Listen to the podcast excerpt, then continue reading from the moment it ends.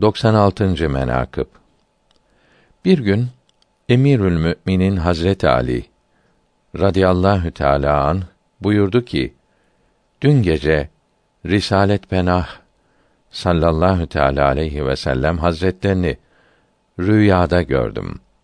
Dedim ki: Ya Resulallah, ümmetinden bana gelen bu mihnetler ve husumetler nedendir? Buyurdu ki: Onlar üzerine dua eyle. Dedim ki: Ya Rabbi, bana onlardan iyi karşılık ver. Onların üzerine benden daha az faydalı olanı getir. Hemen o günde duası müstecab olup şehit oldu.